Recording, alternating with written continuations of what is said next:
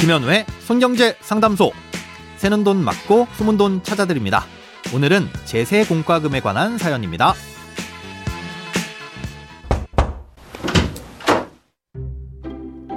안녕하세요. 고등학생인 저희 딸이 작년에 대회에서 상금 50여만 원을 받았습니다. 그런데 며칠 전에 국세청으로부터 종합소득세와 지방세 환급액 15,000원 정도가 있으니 환급 받으라는 우편을 받았습니다. 종합소득세 신고를 하고 나면 환급을 받을 수 있다고 하더라고요.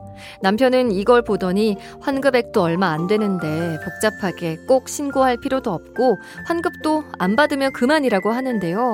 정말 신고를 안 해도 불이익은 없는 걸까요?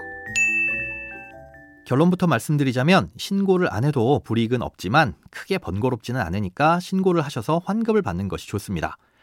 아, 종종 이벤트에 당첨되거나 대회에 나가서 입상을 하면 경품이나 상금을 준다는 경우가 있죠.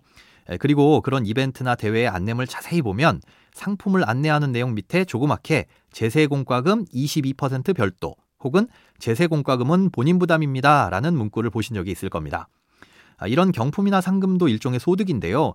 근로소득이나 사업소득과는 달리 일시적이거나 뭐 반복적이지 않은 소득을 기타 소득이라고 합니다. 이런 기타 소득에도 세금이 부과되는데요. 경품이나 상금 같은 경우 그 금액이 5만 원 이상이면 22%의 세금이 붙습니다. 이게 바로 안내문에 표시된 재세공과금이라는 거고요. 손경제 플러스를 들으시다 보면 가끔 퀴즈가 있고 정답을 보내주신 분들 중에서 추첨을 통해 커피 쿠폰을 보내드리는데요.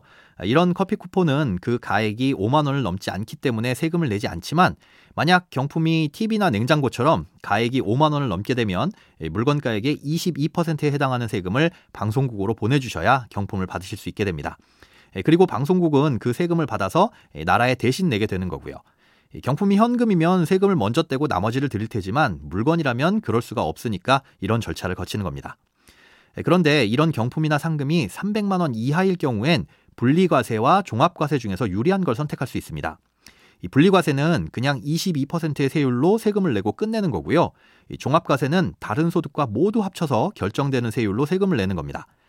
이 종합소득세의 세율은 작년 소득 기준으로 적게는 6%에서 뭐 많게는 45%로 부과가 되는데요. 총 소득이 4,600만 원 이하라면 세율이 높아봐야 15%입니다. 예, 그러니 22%의 세금을 내는 분리과세보다는 종합과세를 선택하는 게 유리하겠죠. 예, 사연자님의 경우 따님이 다른 소득이 없을 테니까 가장 낮은 6%의 세율을 적용받게 될 겁니다.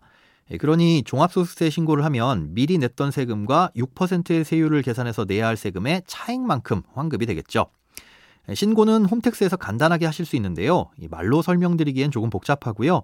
예, 인터넷을 잘 찾아보시면 여러 블로그에 신고 요령이 나와 있으니까 간단히 따라 하실 수 있을 겁니다.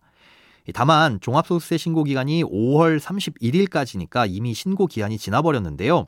이렇게 정해진 기간 내에 신고를 하지 못하신 경우엔 내년 종합소득세 신고 기간에 하셔도 환급을 받을 수 있습니다. 그런데 이렇게 경품이나 상금을 받으신 분들 중에는 소득이 없어서 환급을 받을 돈이 있더라도 종합소득세 신고를 하지 않는 게 더 유리한 경우가 있습니다. 바로 가족 내에서 누군가의 피부양자로 올라가서 기본공제를 받는 경우인데요. 이런 분들의 경우 연간 종합소득 금액이 100만 원을 넘으면 기본공제 대상자가 될 수 없습니다.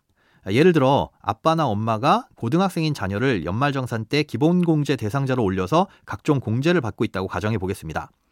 이 자녀 덕분에 연말정산을 하고 나면 환급액이 두둑하겠죠. 예, 그런데 이 자녀가 200만 원의 상금을 타서 제세공과금 44만 원을 냈을 경우 이걸 그대로 두면 분리과세로 종결되고 연말정산 때도 아무런 문제 없이 기본공제 대상자로 올릴 수 있지만 만약 종합소득세 신고를 하게 되면 제세공과금을 일부 환급받는 대신 종합소득이 200만 원으로 잡히게 돼서 더 이상 엄마나 아빠가 기본공제를 받을 수 없게 됩니다. 뭐 조금 복잡하지만 100만 원을 초과하는 상금을 받게 되면 연말정산 때 기본공제 대상자로 올릴 수 없으니 신고를 안 하는 게 더 유리할 수 있겠구나 정도로 기억해 두시면 되겠습니다.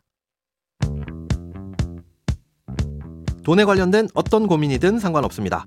imbc.com 손에 잡히는 경제 홈페이지에 들어오셔서 고민 상담 게시판에 사연 남겨주세요. 새는 돈 맞고 소문 돈 찾는 손경제 상담소. 내일 다시 만나요.